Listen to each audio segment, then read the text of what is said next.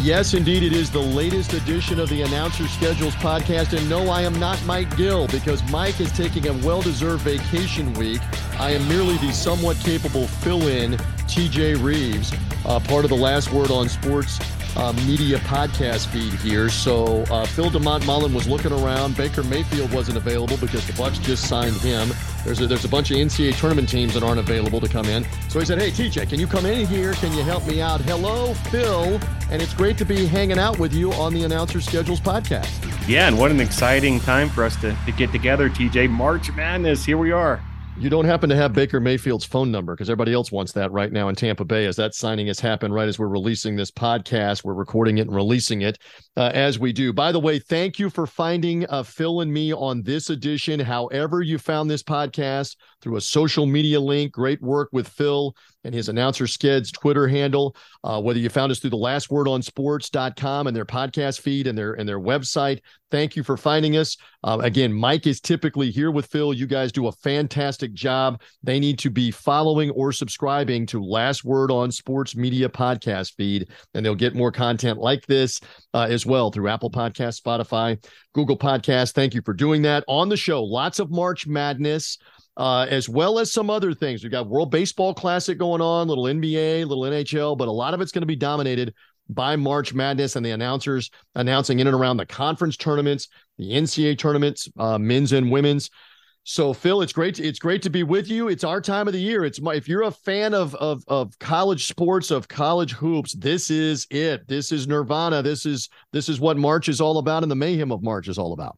Yeah, and if you're a fan of the broadcast too, this is the time of year where you have more than, you could ever dream of. There's multiple games going on at once on, on network television. You've got NIT happening over on the ESPN, family of networks. You've got the women's tournament. You've got these other smaller tournaments that have popped up, which are even more opportunities for announcers. So it just goes on and on, the abundance of college hoops. College hoops, for what I do in terms of, following the broadcast, following the announcers, is probably my favorite sport, just because of the volume and because of, the ability to work the remote, is college hoops, I think, is the best in this time of year. It doesn't get any better. The smoke coming out of the remote, or as I like to say, just get a couple of wires like an IV into a vein for all of these games, all of these screens. And I will say you do such a tremendous job. I utilized your Twitter handle last night because I was out of pocket and listening to the Westwood One broadcast. And I said, I know that's John Crispin as the analyst who I worked with briefly at Fox Sports Radio a decade ago, Phil. I'm going, who is the play-by-play guy? I think I recognize that voice.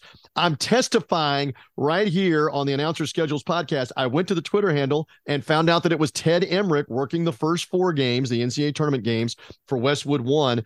That's how valuable what you do is on Twitter, on social media, and also through this podcast, illuminating the announcers and the broadcasters. I say bravo to you. Bravo to you on a March edition, because I was able to find it right there with the info. And that's what we try to provide with that Twitter feed is, simply a viewer's guide on any given night that you can check out, who's calling the game. You can, give kudos and that kind of thing. I know it's been useful to a lot of the announcers as well, as far as, just kind of teeing them up so they can, report on wherever they might be. And, I'm happy to provide the service. I enjoy it. Like someone was asking me about it the other day, TJ, and I equated it to people who do crossword puzzles. It's just sort of like it kind of gets my mind going. It's what I do. I just kind of do my research and kind of put together the notes and that kind of thing. And I was doing it even before the Twitter feed as just a guide for myself to follow the games and follow the announcers and kind of keep things straight as I'm working those remote controls. And it's been a lot of fun to be able to share it with the public. And I hopefully it's helped the industry and a lot of folks, who have been able to utilize it. You do a fantastic job with it. I prop you up whenever I get the chance. So while we are right there, why don't we talk about a little March? Let's have some fun right at the top here, because this. You helped promote this. I had the privilege of working not one, but three conference tournament title games for TuneIn and national radio last week, including UNC Asheville's Big South title win in Charlotte, Northern Kentucky's Horizon League title win, that came in Indianapolis. And then we came to Saturday night in Atlantic City, New Jersey, the Metro Atlantic Athletic Conference title game. That's the wheelhouse of the unelected mayor of Atlantic City, Mike Gill, who hosts this podcast with you. So I got into the Godfather's realm there in Atlantic City. But better than me telling you about this, Phil and audience, here's some of Mike Gill doing the play-by-play. He and I alternated some play-by-play on the MAAC title game. This is Mike Gill calling Iona Marist for the automatic bid. Now some critiquing of Mike Gill upcoming. Here you go from Tune In.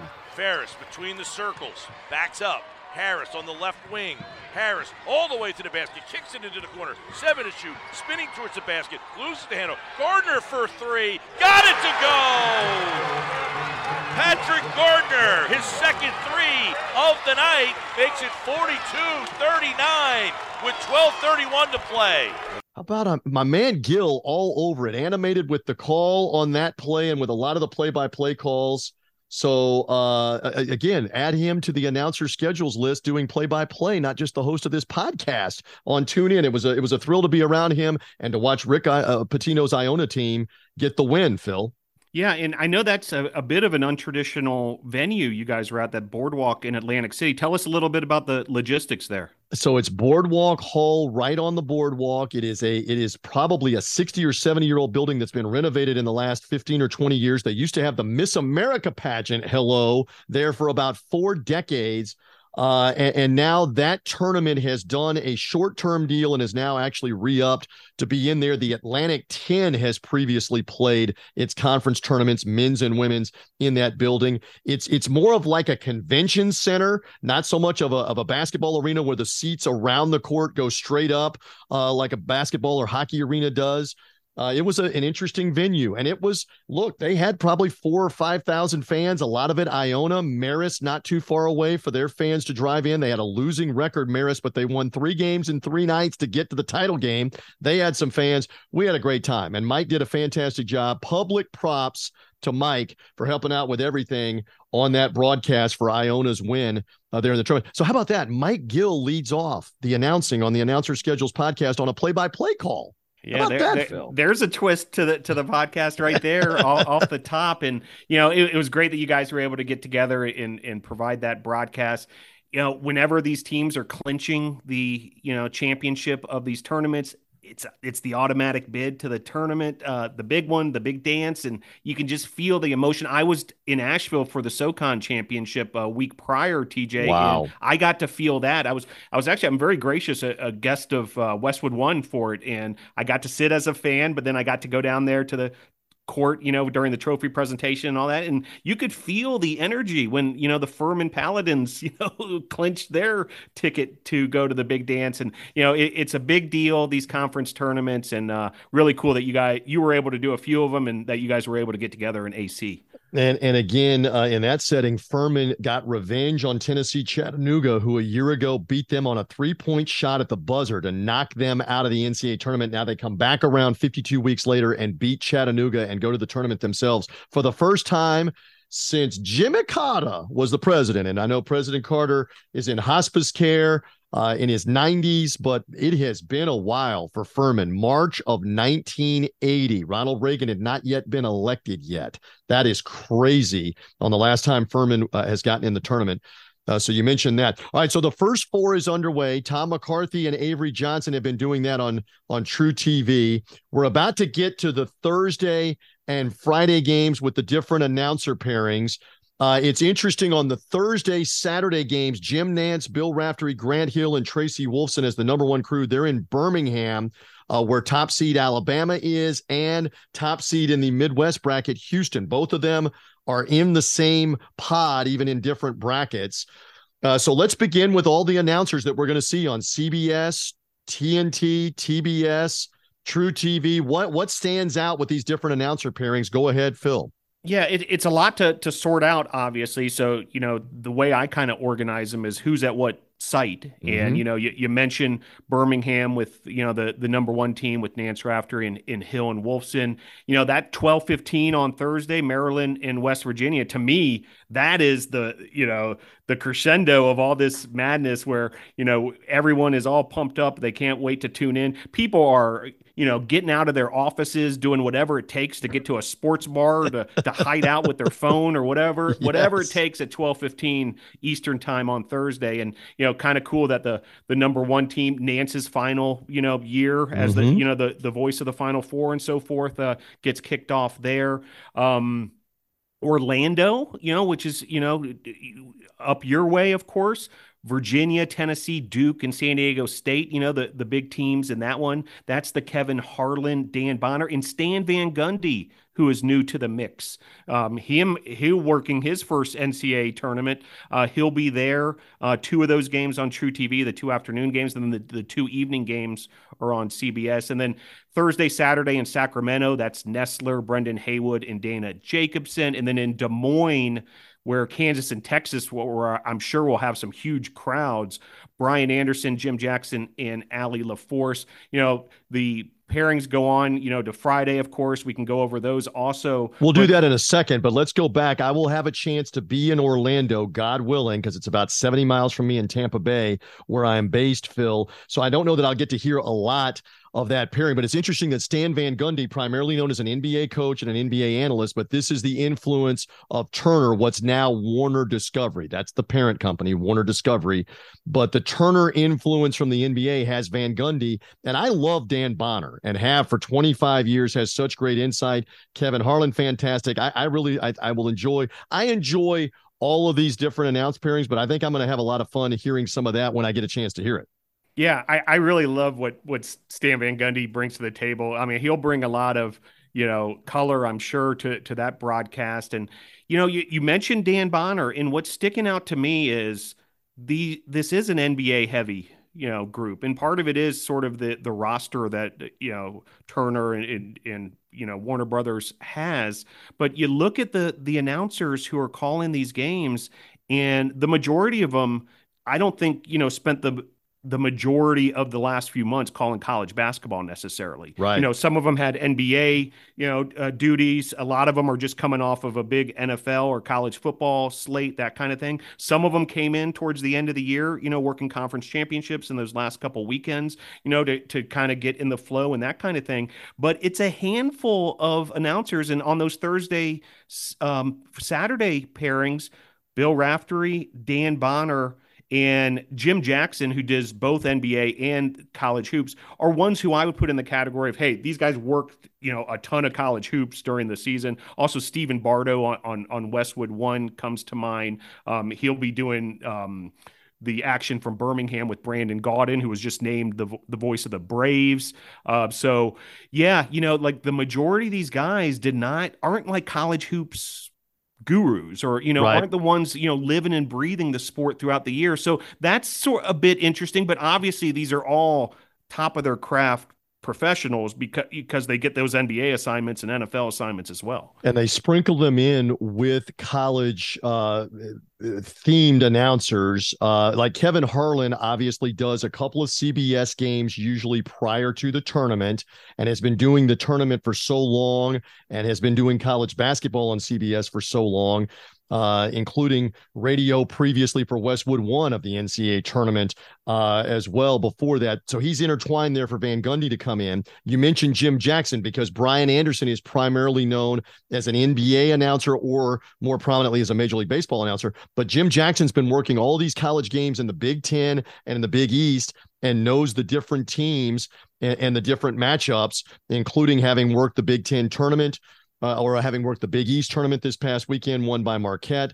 So you sprinkle those in for the Thursday cruise. Let's go on to the Friday cruise at the different sites in Columbus, Greensboro, Denver, and Albany. Four more crews for the television networks and the Westwood One radio networks. What stands out, Phil de Montmollin, looking forward to 16 more games on Friday of this NCAA tournament? Yeah, well, the Andrew Catalon and Steve Lappa's team certainly stand out because they are one that is singularly focused on college basketball during the college basketball season. These guys get an assignment every week, and they're always paired together. You know, usually play-by-play and analysts, you know, in college sports often are, you know, especially college hoops, you see a lot of different pairings and that kind of thing. But Catalon and Lapis have, I forget the number, but it's a long streak that they have going. And we had Catalon as a guest on this podcast, you know, last summer, and he was able to kind of talk about that chemistry and so forth. So, you know, I that's what immediately comes to mind. And, you know, the Westwood One team also in Columbus, Kevin Kugler and Jordan Cornett, those are two guys doing a high volume of college hoops. Jordan Cornett's a fairly new name, but Kugler, boy, does he stay busy during the college basketball season. He also is an NFL, you know, guy as well, does college football also, but he is doing multiple Big Ten Network games every week during the weekdays. And then he, you know, usually hits something, you know, maybe on Fox Sports One or, you know, that kind of thing on the weekend. So, you know, he certainly knows his way around college basketball as much as anyone. Other ones that come to mind, you know, you look at Greensboro, Ian Eagle, who's going to, you know, succeed Jim Nance, you know, as that primary voice. Jim Spanarkel, I mean, speaking of a veteran college basketball authority, Eagle and Spanarkel have that long history together from their days with the Nets. You know, so they have a ton of chemistry. In Denver, there's the Lisa Byington, Steve Smith, Avery Johnson team. Andy Katz is the reporter there, certainly, you know, a college basketball authority. And then in Albany, which is the 5-12 and 4-13 games where, you know, you would have those ones circled as potential upsets, you know, no doubt you want to keep your eye on that. Spiro Didas, Deb Antonelli, and AJ Ross, and the Westwood One team of Scott Graham and PJ Carlissimo are there in Albany. So, you know, some interesting pairings again to the Friday, Sunday, but, you know, the same sort of thing pops out to me as far as, you know, this blend of NBA voices along with these college basketball voices. It even extends to Westwood One in Denver, you know, Dave Pasch handling the play-by-play with Fran Fraschilla on analysts. Oh, yeah. But it's kind of interesting, you know, getting these guys together. Obviously, all these names, absolute pros, they're going to handle it very, very well. But to me, it's interesting, the guys who have spent that much time in college basketball, perhaps, you know, they might know a few more of the, you know, the inner workings of some of these teams. The conversation continues again in a moment, but first let's tell you about our friends at Ticket Smarter and the Ticket Smarter mobile app. If you are looking to go to any of those NCAA tournament sites this weekend, whether that's all the way up in Albany, New York, all the way out to Sacramento, California, or anywhere in between, from Birmingham to Columbus, Ohio, to Des Moines, Iowa, to Orlando, Florida, any of those locations, think about using Ticket Smarter to get into those March Madness games. And the reason you want to do that is they've got a 100% guarantee on customer service satisfaction and your purchase, and the most competitive prices on the secondary market as well. Just find Ticket Smarter, the Ticket Smarter mobile app, and we're going to make it worth your while as well. Take $10 off your order with our promo code HOOPS23. That's HOOPS23 for $10 off your order, and you can use this as many times as you want with Ticket Smarter and the mobile app. Again, you've got great customer service, you've got a 100% guarantee, the most competitive prices on the secondary ticket market for all these great games, the mayhem of March and the madness, not just here, but the Sweet 16 Elite 8 round that's coming, Final Four in Houston. Remember Ticket Smarter and the Ticket Smarter mobile app. We want you to think smarter, ticket smarter, and take $10 off with our promo code HOOPS23. No doubt. And just to go back over a couple of them that you mentioned, Ian Eagle and Jim Spanarkel have been doing the NCAA tournament on CBS and now the Turner fleet of channels for 25 years, going back to the beginning, late 90s, beginning of the 2000s. That's a rock solid team, as you mentioned. And also Lisa Byington, very fascinating. She has really come into her own as an NBA announcer now, but previously was doing this work with the NCAA tournament over the last couple of years, including calling the great upset of Abilene Christian, ACU, upsetting Mighty Texas. Lisa Byington was on the call. This gives us a good chance to get a couple of plugs in for our buddy George Offman and his Tell Me a Story I Don't Know podcast. That's on this podcast feed, Last Word on Sports Media. If you search this podcast feed for the name Lisa Byington, just go under the search queue, wherever you get your podcast, and put Lisa Byington's name in, you'll hear the full conversation that George had with her. She's got Chicago ties, played high school basketball, I believe, in Chicago, and eventually became a broadcaster, and now is the voice of the Milwaukee Bucks, but is also a college basketball voice for the coverage on Turner's stations and CBS. So Lisa Byington again with Steve Smith, Avery Johnson, and Andy Katz are in Denver. Keep an ear on her. And by the way, while we're here, can we plug one more time, Phil, that Greg Gumbel, who is synonymous with the studio show of the NCAA tournament with Clark Kellogg and with Seth Davis, Greg Gumbel is the guest, part two of a conversation with George on Tell Me a Story I Don't Know. It's two podcasts before this one on the feed, or search the name Gumbel, G-U-M-B-E-L, G-U-M-B-E-L. Search that name. You'll hear Greg Gumbel telling great stories about working the studio for CBS's March Madness. I'll even tease for you, Phil de Montmollin. Greg Gumbel was there in 1990 in Denver, had worked the tournament for CBS that year. And that's when the news came out that Brent Musburger could not agree to a new contract with CBS, and they were letting him go. Goodbye at the end of the Final Four. And in his own words, I'll tease it, Greg Gumbel describes coming up to Brent Musburger and having a conversation with him in Denver prior to the UNLV blowout win over Duke. Go hear it on the podcast with George. It's two podcasts back. But again, Gumbel, Clark Kellogg, Seth Davis, they have been there for going on probably close to 30 years right now with CBS. They are institutions at this point on the studio show, Phil.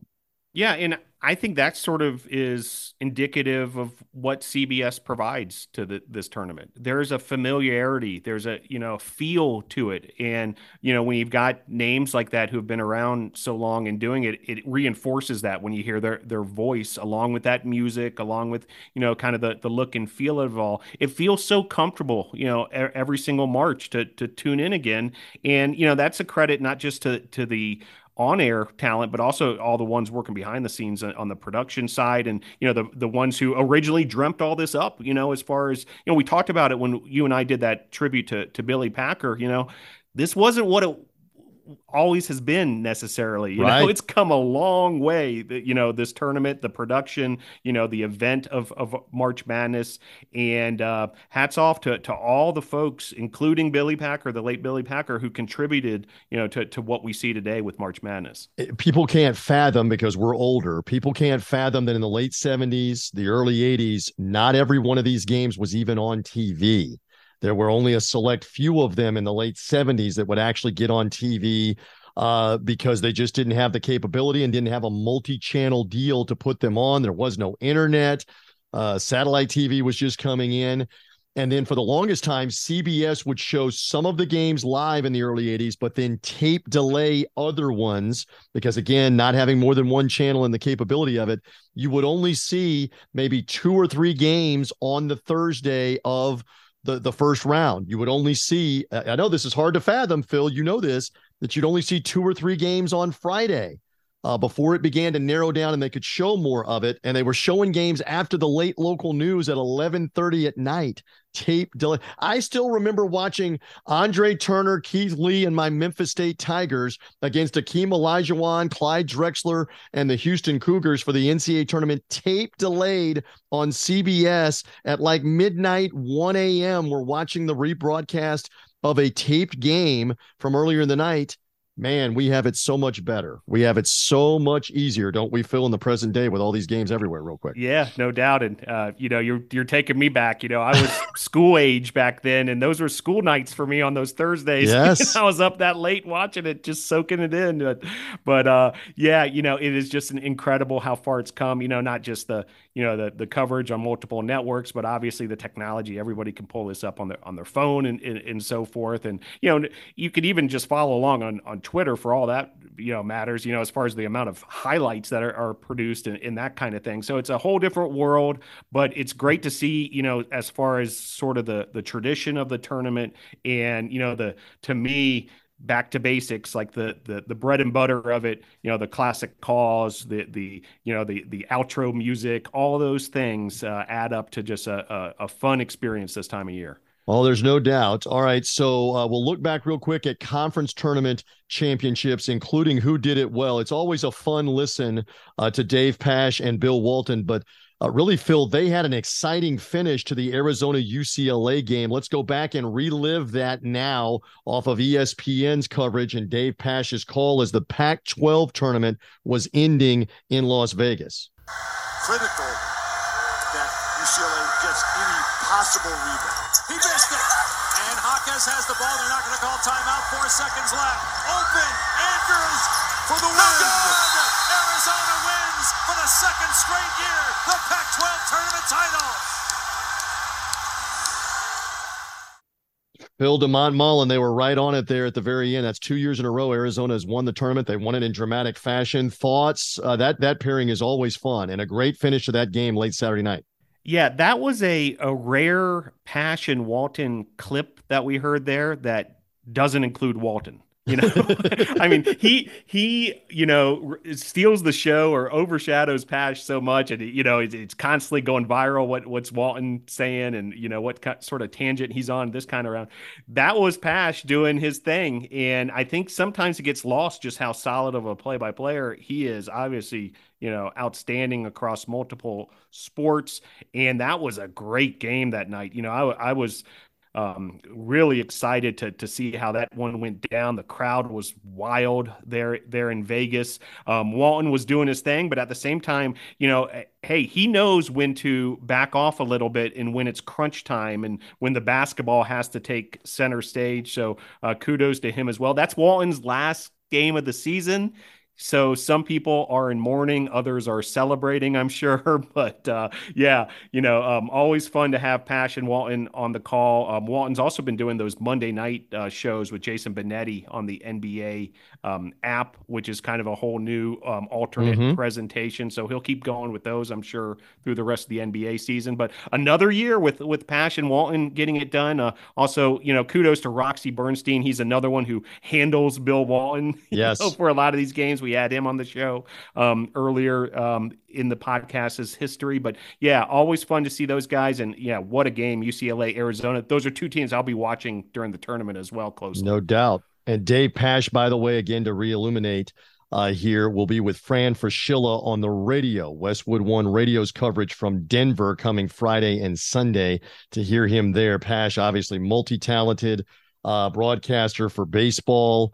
For basketball, but also with college football coverage for ESPN. And he's also the Arizona Cardinals play-by-play voice in the NFL. Very versatile for that. Okay, we don't want to leave them out. The NIT and the women's NCAA tournament, also NIT ongoing, women's tournament about to get underway, women's NCAA tournament about to get underway. What stands out about announcers and the different people that are involved? Because this is what we do on Announcer Schedules and the podcast. Yeah, you know, the ESPN networks are showing the early rounds of the NIT right now as we're taping this. And I must confess, I spent more time watching the NIT games on Tuesday night than I did the first four.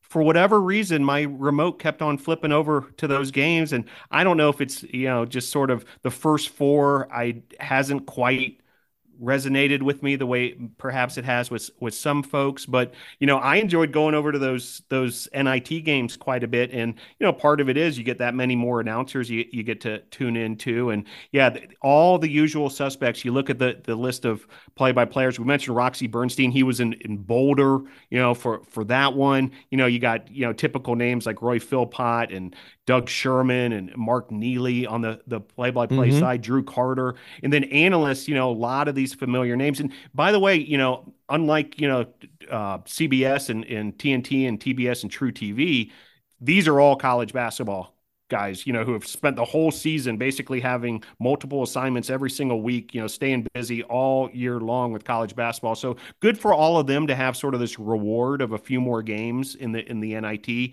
because, you know, you look at the list of analysts and they're all very familiar. You know, if you follow the Twitter feed or you tune into any of these games, Corey Alexander, I mean, that guy's everywhere. He does games all over the place. He's been doing some NBA for ESPN Radio as well, some analyst work there. He even tried his hand as a play-by-player for a few games this year, working with Randolph Childress, Paul Biancardi, who's the recruiting expert, Fran Fraschilla. We mentioned him earlier. So he's going to, juggle Westwood One duties for the NCAA tournament and also some of these NIT games. Noah Savage, who's like an Ivy League expert. He'll be part of it. Perry Clark, the former coach, he's a couple seasons into his broadcasting career as well. Adrian Branch, he's been around a long time. Sean Farnham as well. So familiar names in the college basketball world on the NIT side of things.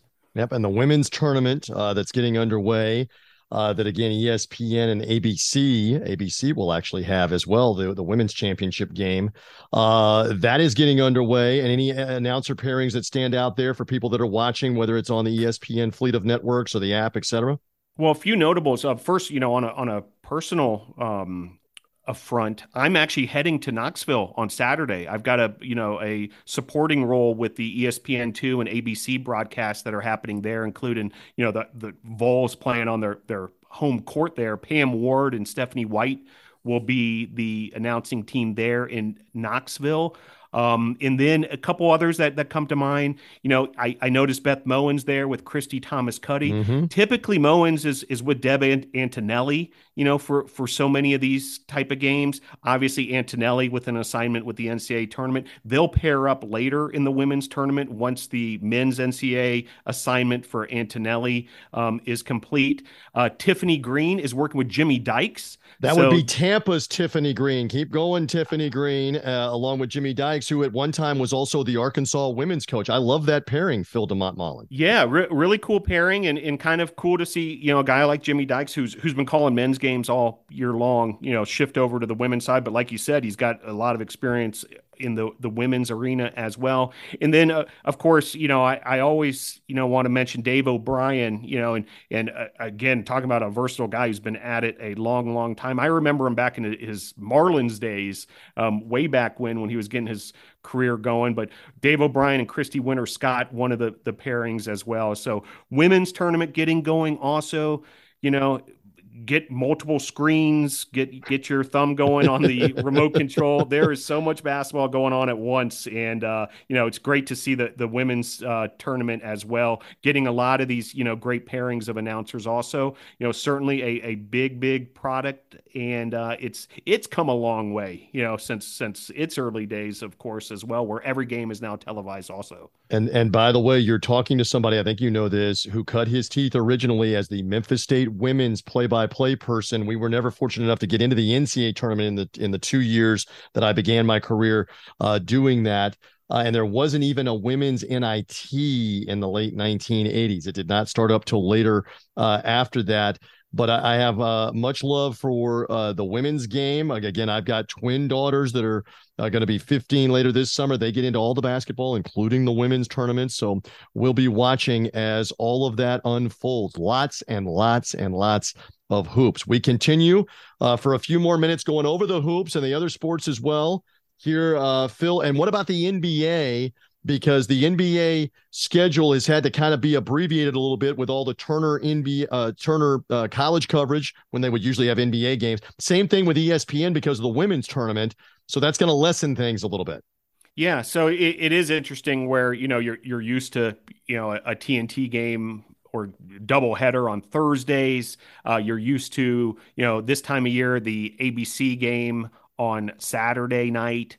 With Mike Breen and company, you're seeing games on Sunday. You notice the NBA on ESPN really kind of ramping up a lot of its programming once the NFL in football seasons ended, and now you're seeing the NBA step aside. And I wonder if part of it too is just for the betterment of the sport of basketball altogether, that, hey, there's no reason to shoehorn in NBA, against all this college hoops. But yeah, ESPN had some games on Wednesday, but there won't be any ESPN or ABC games this weekend. Also of note, you mentioned the women's tournament as a reason why ESPN sort of clears out. The college wrestling championships are having going down this weekend also, and they're getting some nice placement also on the big ESPN network on Friday and Saturday nights. Mike Cousins, another guest of the podcast, is the play-by-player for the wrestling championships. We talked to Mike about the unique nature of being a play-by-play man of a college wrestling championship. A lot going on, and you need to know that sport before you probably tackle it at that level. But all the best to Mike this weekend at the wrestling championships, and just kind of interesting. As these, the NBA clears out, and then, as you alluded to, the NBA talent, who we're used to seeing call these games on TV. That's right. Work in the NCAA tournament. Yeah, for these two Thursdays that come kicking in on the first round, and then the Sweet 16 games on the Thursday. That's where TNT Turner would normally have that doubleheader, but a lot of their announcers are doing that game. And speaking of filling up the ESPN platforms, including ABC, the National Hockey League is also a factor in this. The NHL will have its primetime game, and it will come on Saturday with the Rangers and the Penguins. So, I mean, there is something for everybody, and ESPN is busy with so much, hopping around with all the tournaments and the college hoops, usually having the NBA on ESPN and ABC, but the NHL is now back for a second season on ESPN, and that factors in during all the March Madness, is getting in NHL primetime games as well. Yeah, and and TNT, a partner with the NHL as well, and they had some games on Wednesday night on TNT, and it's yet another offering. I mean, I'm sure there's some hardcore ice hockey fans who are going to tune into the NHL rather than, March Madness, but it's right there for you. A big Saturday night game on ABC. All right. Another thing that is of interest is the World Baseball Classic that is ongoing. Fox Sports and their platforms are televising this. You should know, Phil de Montmollin, because you love the announcer talk and the announcer schedules. You're talking to a guy that worked the original World Baseball Classic. Then on XM satellite radio pre-merger, we had the exclusive radio coverage of the World Baseball Classic, and I got assigned to the opening round of the 2006 inaugural World Baseball Classic in San Juan, Puerto Rico. I was there for the pool action with Puerto Rico and Cuba. Tom Pachorek and I did World Baseball Classic games. I don't want to admit that was 17 years ago in the opening World Baseball Classic that had sites everywhere. I still remember they were playing a pool in Arizona, in Phoenix. They played one in Japan. They played one a couple of other places before it all narrowed down. So just say something about the World Baseball Classic, and we even want to set up a great play-by-play call to get baseball fans fired up for the upcoming baseball season. Go ahead, Phil. Yeah, I mean, it continues to kind of bring me into it more and more as each one comes around.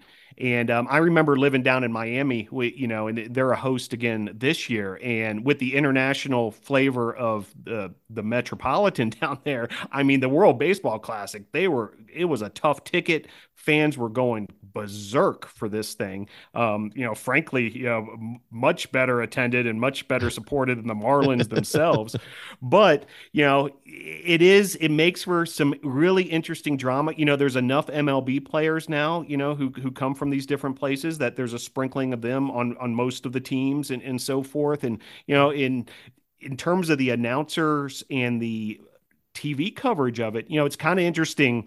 There's a world feed, for the majority of the games, and Fox Sports also has their hand in this. MLB Network is doing a lot of the production on the world feed side. I think it's part of their umbrella as far as how that's originating. But then Fox Sports, for some games, is using their announcers, that number one team of Joe Davis, John Smoltz, and Ken Rosenthal. They've done some games, including the games, one of the games, including the USA, at least one of them. And then Jason Benetti, moved into Davis's spot for a couple of those games as well. But then a lot of familiar names also. Rich Waltz, who's a personal favorite of mine, dating back to his Marlins days, with Buck Martinez. They've been doing a lot of those games in Phoenix. Dave Fleming, who's obviously a familiar voice. I saw a couple people wondering, what's Dave Fleming doing on FS1? And, in a panic, whether there was some, news or happening or whatnot. But it was simply exactly the case. Fleming and Yonder Alonso, the former Miami Hurricane, doing the games in Miami, and the two of them are doing it for the world feed, but FS1 picks it up. And that's the same situation with a couple of announcer teams who are in the another continent on the other side of the world in Asia, Steven Nelson and Jose Moda in Tokyo, and then Tyler Maughn and Ryan Roland Smith in Taiwan. And I know you want to say a little more about Tyler Maughn, because I don't really know that name. I'm getting acclimated to different announcers, and you help with this all the time. And we want to set up a great call of his and play it here on the podcast. Go ahead, Phil.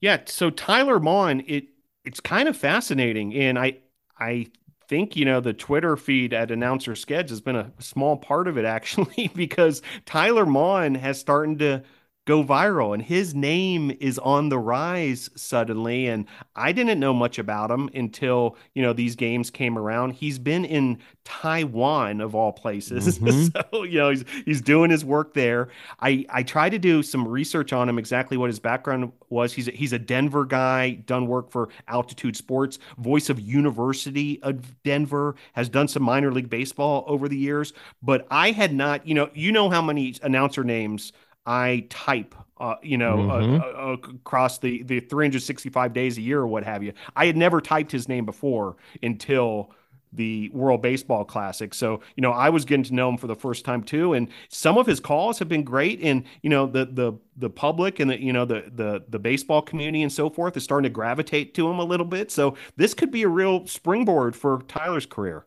And what are we about to hear on the clip here for the audience on the Announcer Schedules podcast? Set that up here. This is from World Baseball Classic action again in Taiwan, as you mentioned. So go ahead.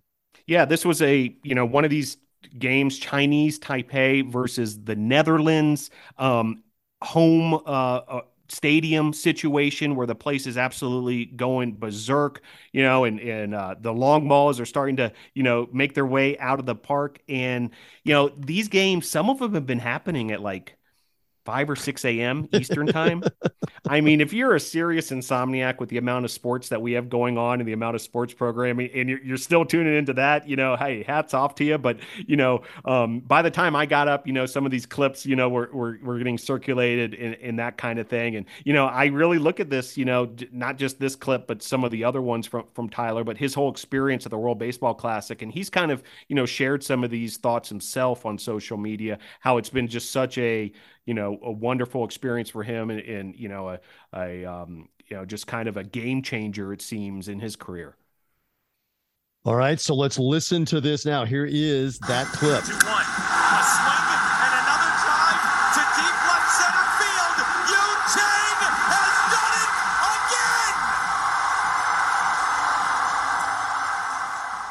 Eugene has done it again. Again, that's courtesy of Fox Sports, the world feed of Tyler Maughn in Taiwan. And I can just follow up. I know it was 17 years ago. The atmosphere was berserk and bedlam in San Juan, as you can imagine, for Puerto Rico playing Cuba even then. Rivalry situation with that. So they're all around the globe. They are interested in this, including in the Far East, including in the U.S. and Mexico, everywhere where baseball is played. So good stuff on the World Baseball Classic. All right, we wind it down with a couple of more things. I know that you want to mention a tribute, somebody that has done what you enjoy doing in terms of stats and stats for TV and radio broadcasters. They are always so valuable in helping broadcast a game, and a statistical legend intertwined with so many different big time broadcasters, in particular at CBS, has passed away recently. Go ahead, Phil, with more on that. Yeah, you know, some sad news these last couple of days as we're taping this podcast. Pat McGrath, passed away, and you know, the average viewer of television sports might not know that name, probably doesn't, but he has been one of the preeminent, top of the craft, talent statisticians in the business for decades. And he's worked with big names. You know, he's Jim Nance's right hand guy. He works as many games for Kevin Harlan as he possibly can. He's done a ton with Dave Pasch also. He worked the Monday Night Football package with Steve Levy. And then dating back to earlier in his career, he worked with huge names like Jack Buck and Lindsey Nelson. And, you know, there's a... Having done this myself on a freelance and part-time basis for, you know, the past 20 years or so, I would see Pat every once in a while at a gig. And, you know, perhaps I was, you know, working on one of the radio calls and Pat was doing network TV or what have you. And it was always kind of amazing to me that he got so many places. You know, we talk about the announcers' schedules and their travels and so forth. But Pat was one of the few guys. There's a small handful, TJ, of talent statisticians who turn it into a full-time job and literally stay busy 12 months a year. Road warriors. And it's not like they are, like, if I can interject, live out of airports, live out of hotels, and are constantly somewhere at a game multiple times a week. Absolutely. Yeah. And you know, in that statistician role, typically you've got the flexibility to work for multiple networks too. So they are all over the place, you know, for just cramming in as many games as they possibly can. And Pat was one of those guys. And I remember I had some duties on a Westwood One, I want to say it's either a Sunday night. It must have been a Monday night call of a Dolphins game. And Pat McGrath, like, got in there just at the nick of time because he was traveling from Seattle or someplace on the West Coast, you know, the day, and there was delays and all this stuff, but somehow, you know, they always seem to make it work and get there on time and pull it off. And, you know, I've seen some great tributes from some of the announcers, you know, and, you know, talking about how Pat, you know, not only, you know, would help them on game days, but even if a game he wasn't working, he would provide some nuggets and that kind of thing. He'll go to the crew of the, you know, say he's doing a TV game and there's a national radio crew on site at the same time. Pre-game, he'll stop by their group and say, hey guys, I want to share a couple of these with you so you have them as well. I mean, just a classic tradesman in terms of the talent statistician role. And for anyone who doesn't really know what that is, basically, you know, when you hear anything numerical on a television broadcast from the announcer, it's coming from a guy like Pat. You know, he's feeding the numbers and the stats and the notes to the announcer, also helping the truck as well as they're building graphics and that kind of thing. But McGrath is one of the guys who wrote the book on this trade of talent statistician, one of, you know, the elite, no doubt. And some sad news this past week that, you know, he's no longer with us, but, you know, he left a big legacy and he helped a lot of young statisticians, you know, like myself, you know, kind of, hey, this is the way you're supposed to approach this job, and this is how you can be of service to any given broadcast. That is well said on all of that. Here's the tribute they did during the first four broadcasts on True TV. Tom McCarthy is the play-by-play guy doing the tribute to Pat McGrath and how much he meant to play-by-play guys for decades. Halftime here at UD Arena. It is with deep sadness that we share the news of our longtime colleague and friend, Pat McGrath, who passed away yesterday. Pat was one of the premier sports statisticians in the business, working on a variety of major events throughout his legendary career. In fact, in his phone, he kept a list of all the play-by-play and analysts that he worked with. It was in the hundreds. Guys like Lindsey Nelson, Jack Buck, Jim Nance, Kevin Harlan. It goes back decades, 30 years of NCAA tournaments he was part of alongside Jim Nance. We send our deepest condolences to Pat's family. He will be greatly missed. Very fitting, and the outpouring has been everywhere, really, for the last 2 or 3 days from announcers about how much this guy helped them and was willing to sacrifice time, effort, travel, all of that. So rest in peace, Pat McGrath, for sure. You want to end it on a happy note here. It's March. We got to get something exciting and pep everybody up. You want to pep them up with a little last-second buzzer-beater national championship call? Is that what you want to do here to wrap it up? You remember 1983 national championship Do game? I? Yeah. How can you forget? How can you forget Houston?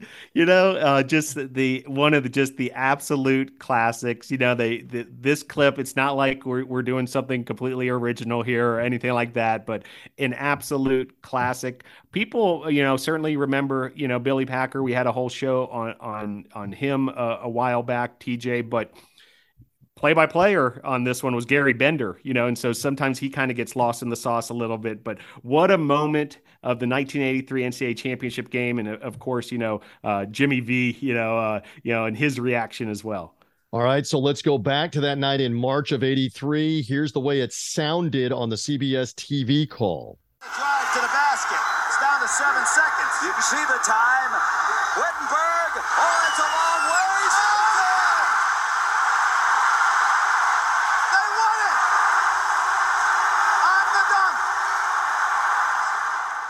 won it on the dunk. Yeah, the amazing ending to beat Phi Slamma Jamma, who was seemingly invincible. Jim Valvano's team played a remarkable slow-down kind of game, and Houston was not accustomed to it, unraveled, missed free throws, and Derek Wittenberg, who still claims to this day that that was a pass. Sorry, Derek, it wasn't a pass. The late Lorenzo Charles was heads up enough to see that the ball was a foot or two short, caught it on the way down, and dunked it in to end the game. And Jim Valvano, as you mentioned, Phil, was just looking for somebody to hug at the pit in Albuquerque, running around. What an epic moment. And it helped launch the idea that this event could become what it's become, and you could see every game. CBS could find a way to eventually televise every game if they could, and now with different partners, televise every game of the NCAA tournament. That helped it that night in Albuquerque, NC State, and Phi Slamma Jamma Houston. How about that?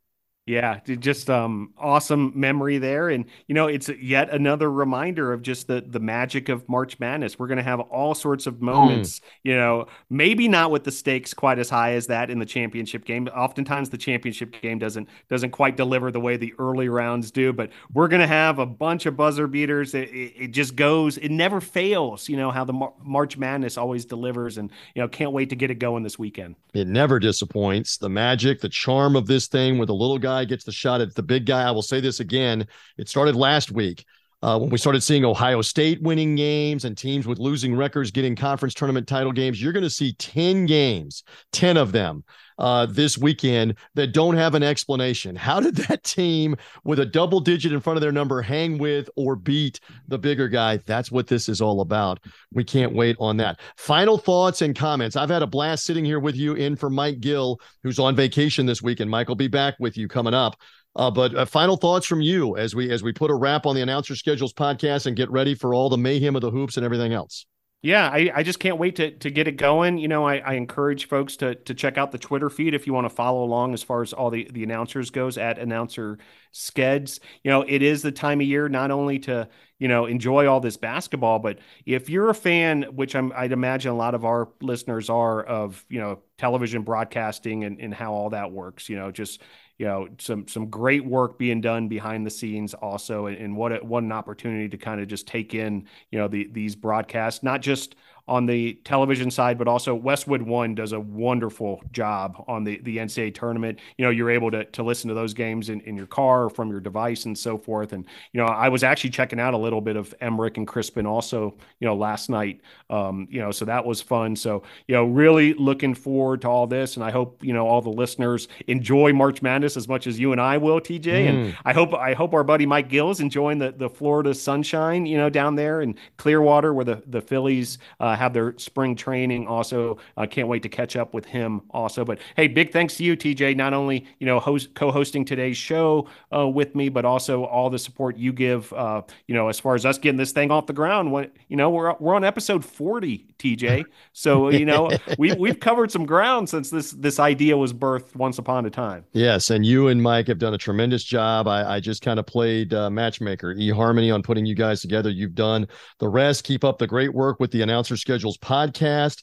Again, fantastic stuff as always, as part of the Last Word on Sports media podcast feed, lastwordonsports.com/podcast to find out more about it. And again, as Phil mentioned, Announcer Skeds, SKEDS is the Twitter handle where you find out more on this. My privilege to be with you here, young man. Happy March. Happy mayhem. Just take consolation in the fact, just like everybody else, everybody's bracket's going to be blown up. By 5 o'clock Friday afternoon, it's over for everybody. And then we're just going to enjoy the basketball. The upsets are coming. You just got to figure out where that all of it's coming. Phil, I enjoyed it. Great stuff. Thank you, as always, on the Announcer Schedules podcast. I appreciate being able to keep the seat warm for Mike Gill.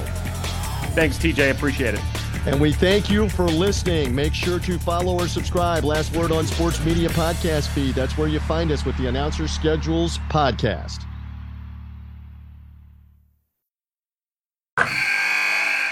Wilson, you sent the game-winning email at the buzzer, avoiding a 4:55 meeting on everyone's calendar. How did you do it? I got a huge assist from Grammarly, an AI writing partner that helped me make my point. And it works everywhere I write. Summarizing a doc only took one click. When everyone uses Grammarly, everything just makes sense. Go to grammarly.com/podcast to download it for free. That's grammarly.com/podcast. Easier said, done. Catch those springtime vibes all over Arizona. Break out of the winter blues by hitting the water at one of our lake and river parks. Take a hike among the wildflowers. Just make sure to stay on the trails and leave the flowers for the bees. Discover Arizona's best kept secret and visit azstateparks.com/amazing to start your springtime adventure.